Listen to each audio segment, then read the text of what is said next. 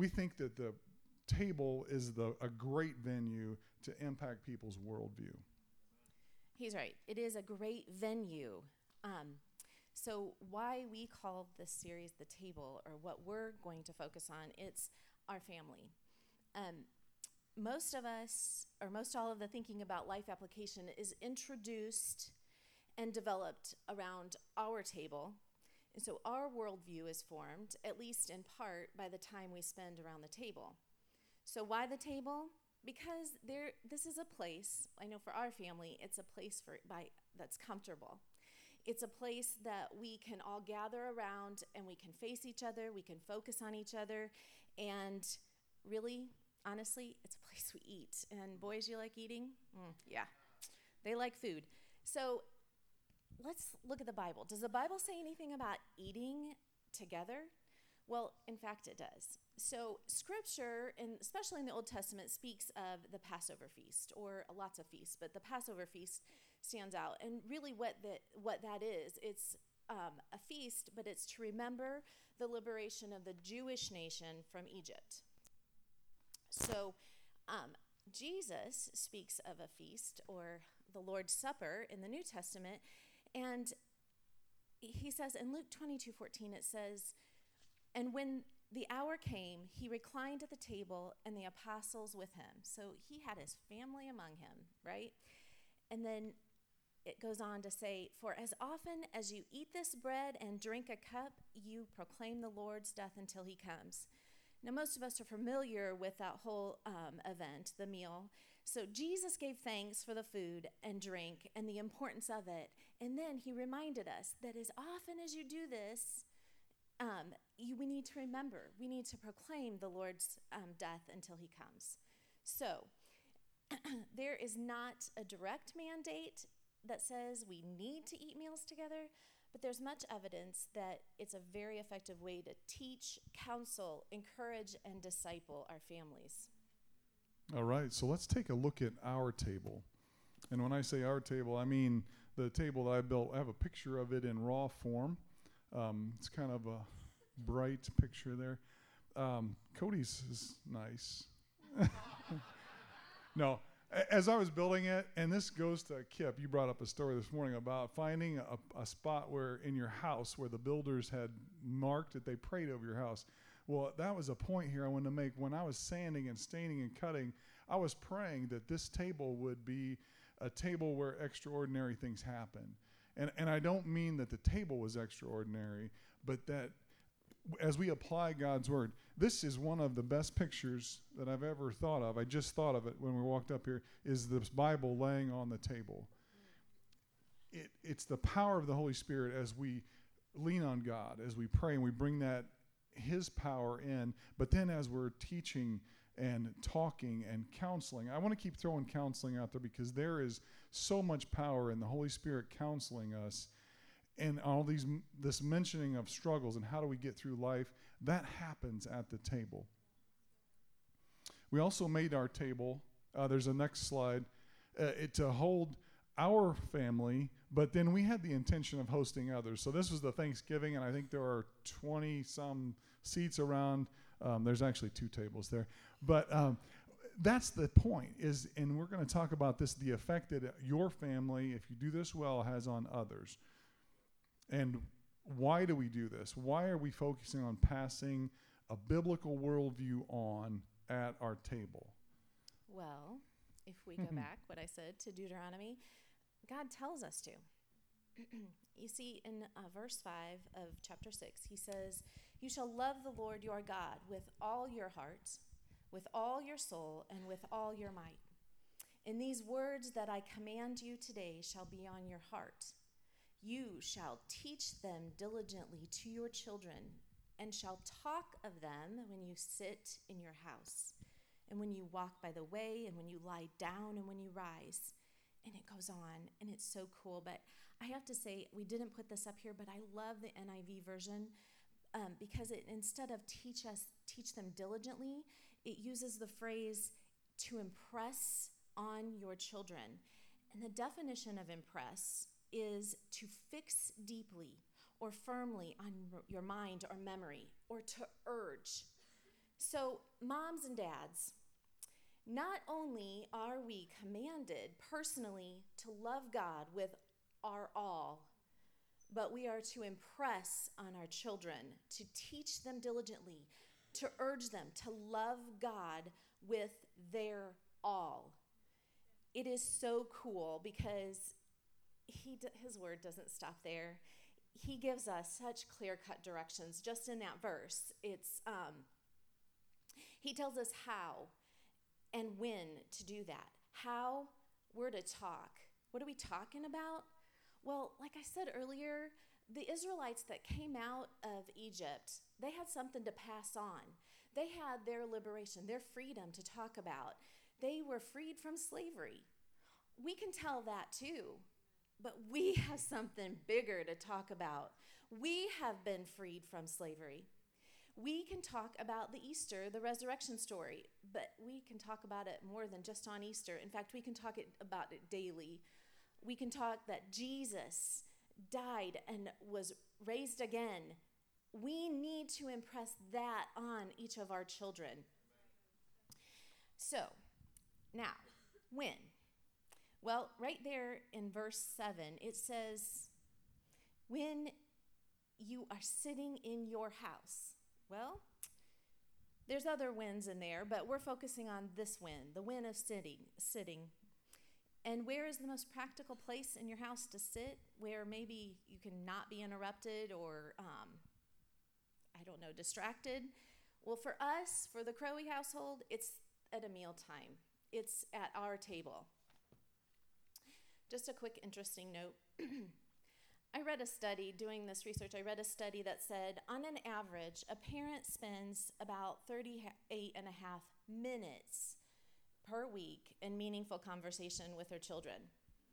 We have 168 hours per week, and we're only spending a mid smidge over a half an hour with our kids in deep conversation. Well, that study was done eight years ago.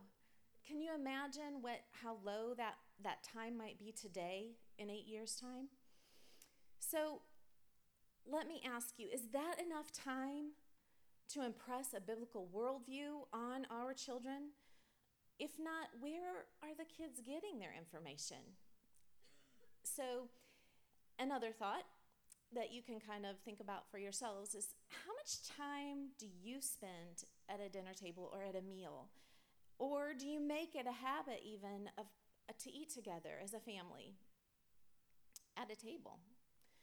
So there's several reasons to promote family meals. I'm going to kind of give you this little info too that I found.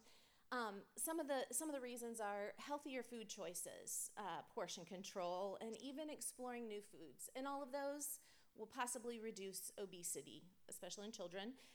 Better grades, um, greater happiness, emotionally strong kids, and better with better mental health. Also, less stressed parents because it saves money to eat at home around your table. But the number one reason they gave that I just love is the reason of better family relationships.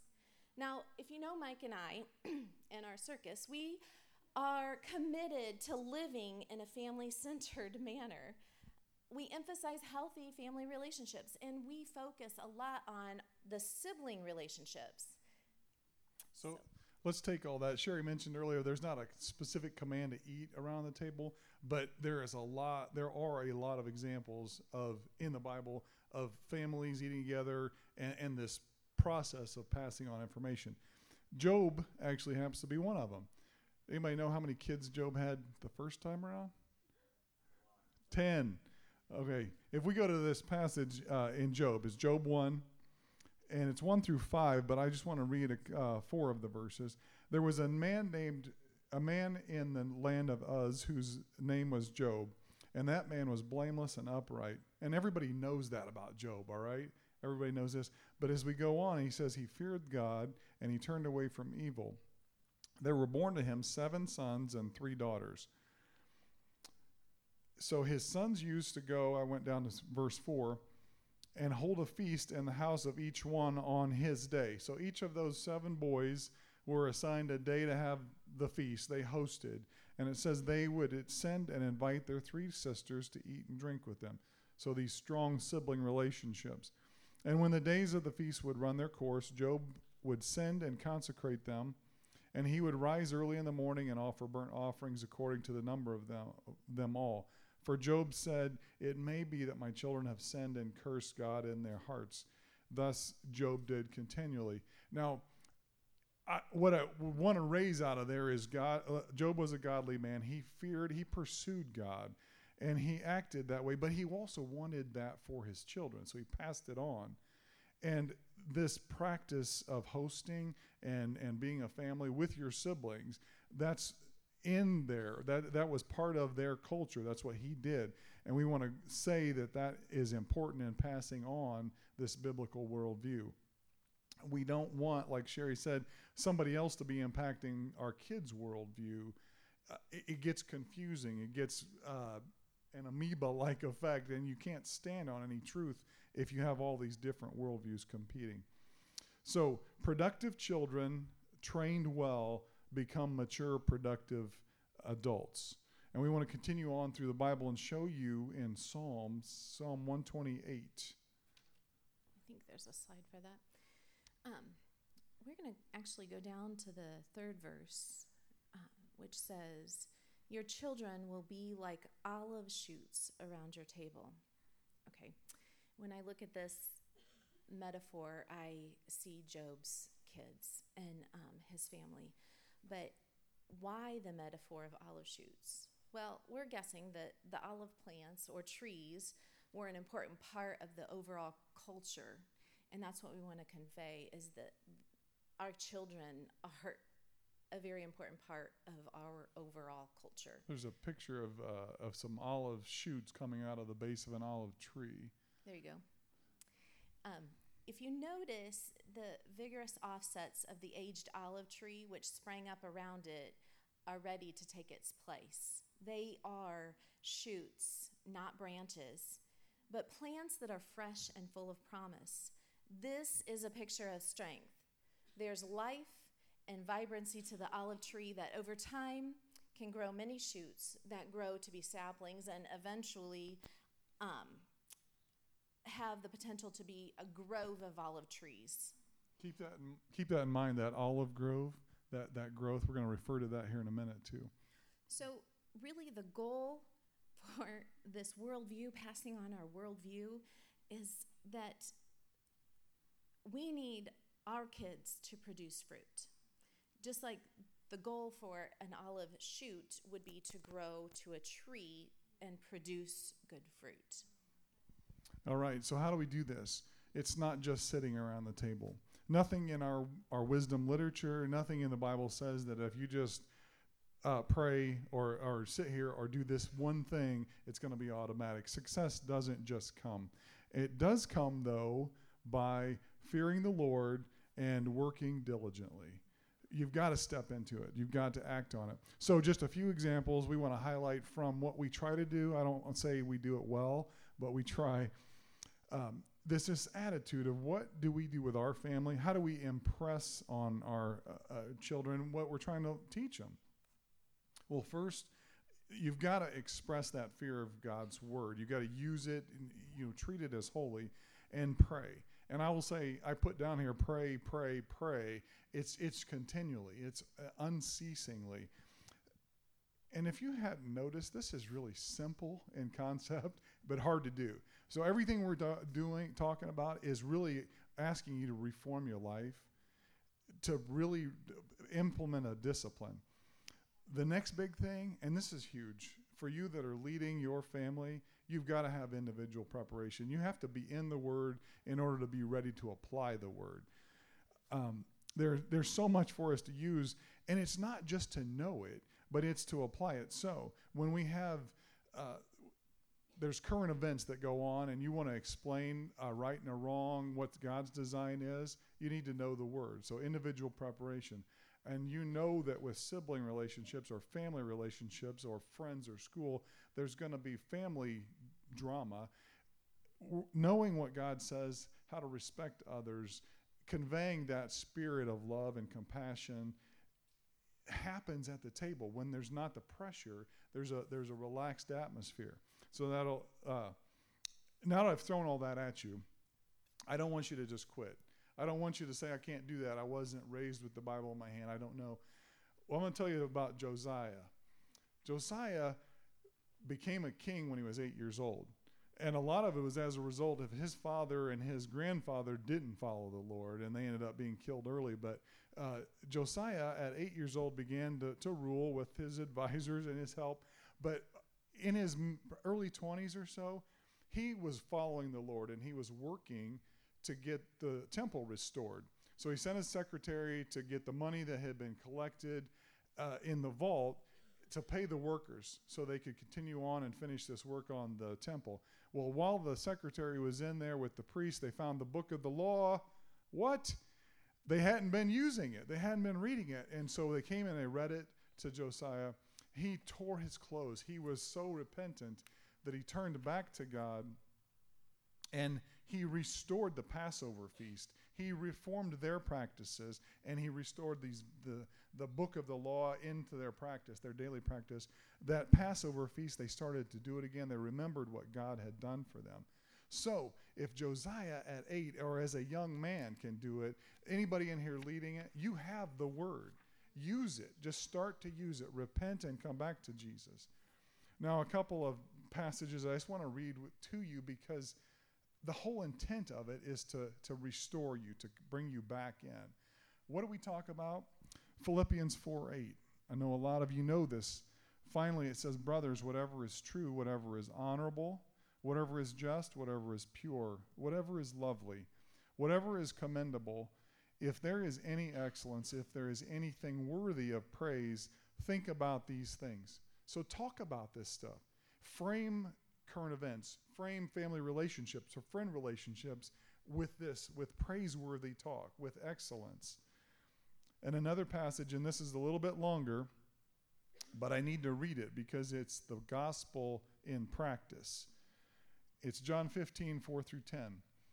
Abide in me, and I in you. As the branch cannot bear fruit itself unless it abides in the vine, neither can you unless you abide in me. I am the vine. So Jesus is the vine. You are the branches. Whoever abides in me and I in him, he it is that bears much fruit. For apart from me, you can do nothing. If anyone does not abide in me, he is thrown away like a branch and withers. And the branches are gathered and they're thrown into the fire and burned. If you abide in me and my words abide in you, ask whatever you wish, and it will be done for you. By this my Father is glorified, that you bear much fruit, so to prove to be my disciples. As the Father has loved me, so I lo- have loved you. Abide in my love. If you keep my commandments, you will abide in my love, just as I have kept my Father's commandments in, in his love. So we want to glorify God. So we need to listen and do what he says. We set that up and we abide in Jesus. That's that attitude, that expectant attitude. We're asking the Holy Spirit to help us. And now, a couple other just really quick foundational pieces that I would recommend for your table. Manners matter. You have to rule this table. You have to do it intentionally. Uh, we we struggle with interruptions. Um, we we struggle with maybe a lack of respect sometimes with uh, cutting people off while they're talking, but it needs to be talked about. It needs to be uh, um, addressed. So uh, don't interrupt. No phones. We don't need screens at the table when we're trying to conduct a family table, dinners. There, there needs to be a break. And, and just general humility and respect. We have to continue to try to install, instill this. It is a process. Accept it, embrace it. It's a process. Um, and then the food, the feast. We have a feast in God's Word. Let's bring a feast. Let's, let's care about what we serve our families and, and do this well. Um, help them to be healthy and the energy and, and bring that all with the understanding that God's designed us in a way to do this well. And then finally, I just want to say uh, about being aware. What's going on around you? What's going on around the, you, your kids' lives or the people that you invite into their homes? Find out what's bugging them or what they're working through and know the current events and then ask the Holy Spirit to speak to you. How does the Bible address it? Um, Billy Graham was famous for saying my paraphrase version of it uh, start every morning with your Bible in one hand and your newspaper in the other. So blend them together. God's word is the authority on how to work through a life. If we do this well, we'll begin an effect that will impact the world. Can I add something? Yes. Okay, this isn't in my notes, but we we don't sit around our table and we're not real stoic and you know follow the rules kind of thing. But we have lots of fun, and it's not that we sit there and read Bible verses after Bible verses and sing hymns, but but we do have fun. So, and like Mike said, we bring our biblical worldview. We bring what would Jesus do to all the conversation that we usually have. Right, boys? Right? yeah. So we we we do struggle with manners, but for the most part we have fun. We have a lot of fun and this is not this is a fun thing. It It is. is a fun thing to grow up your kids. Mud is okay, but disrespect is not. Okay, so I'm going to tell you a little about a bit about a ripple effect, and there's a slide of this.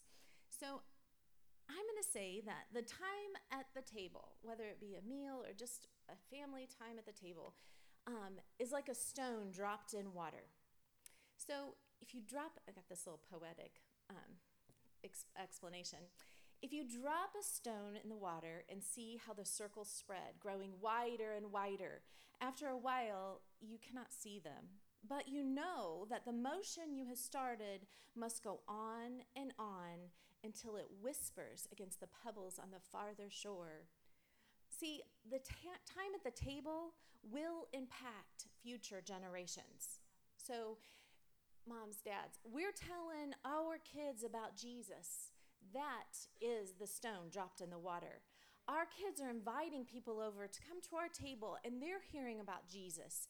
The circle spreads. Maybe a small group comes, the circle spreads. Neighbors come, the circle spreads. Extended family, the circles go on and on. And we might not see where it ends up by the people that we have told and affected just by telling our kids, our family. Just kind of like last week, I think about our church got together to serve another church. The ripple or the circle got bigger. And we may never see the final impact that Church 214's Easter table had on the rest of the community that we served um, last week. All right, so let's start to wrap this up. What do we do going forward? I want to try to cast a vision. And uh, if we can get that slide back with uh, Psalm 128, but the verse 6, uh, the, the last couple ones. Let's see. It's got the generations. Yes, there we go. The children's children. I want to be looking forward, thinking about our children and then their children. But in Malachi 4, it's the end of the Old Testament. Uh, just briefly, Malachi is passing on God's word to the people, saying, It's going to be silent for a while, but I'm going to send somebody, I'm going to send a spirit. And the point or the purpose of it is to turn the hearts of the children's or the fathers to their children and then the the hearts of the children to their fathers. Did i say that right? And because if that doesn't happen god's going to come and his wrath is going to be unleashed. We have got to be following god in order to avoid that wrath. Well then if you go to the forward after these 400 years of silence in the new testament luke in luke uh, 1 verses uh, 16 and 17 we're talking about the uh, John the Baptist coming. He's got that spirit, the spirit of Elijah. And in verse 16 it says, And he will turn many of the children of Israel to the Lord their God, and he will go before them in his spirit and the power of Elijah to turn the hearts of the fathers to their children and the disobedient to wisdom. We are here to make ready for the Lord. So we're talking about the Holy Spirit coming. We're talking about this through the practice of fathers and sons turning to each other, or parents and children turning towards each other, and this being prepared for the Lord, meaning living out the way God's designed. So we've got to know Him before we live it out. And then that uh, verse six, I'm sorry I prompted you too early. It talks about the prosperity of Jerusalem and Israel being peaceful, but th- through the children's children. So we're talking about this generational uh, benefit again, and I think you've got a little synopsis here. I do.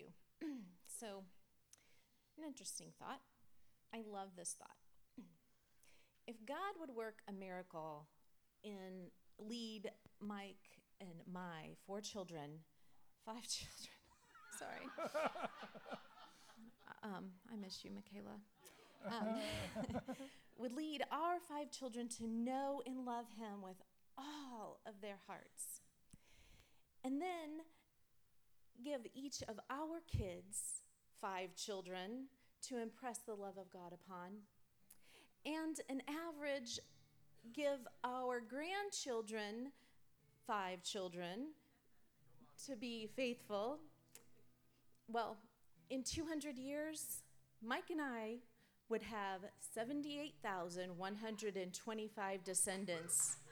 Yes, yeah, yeah. yes. Living, loving God. And that's just us.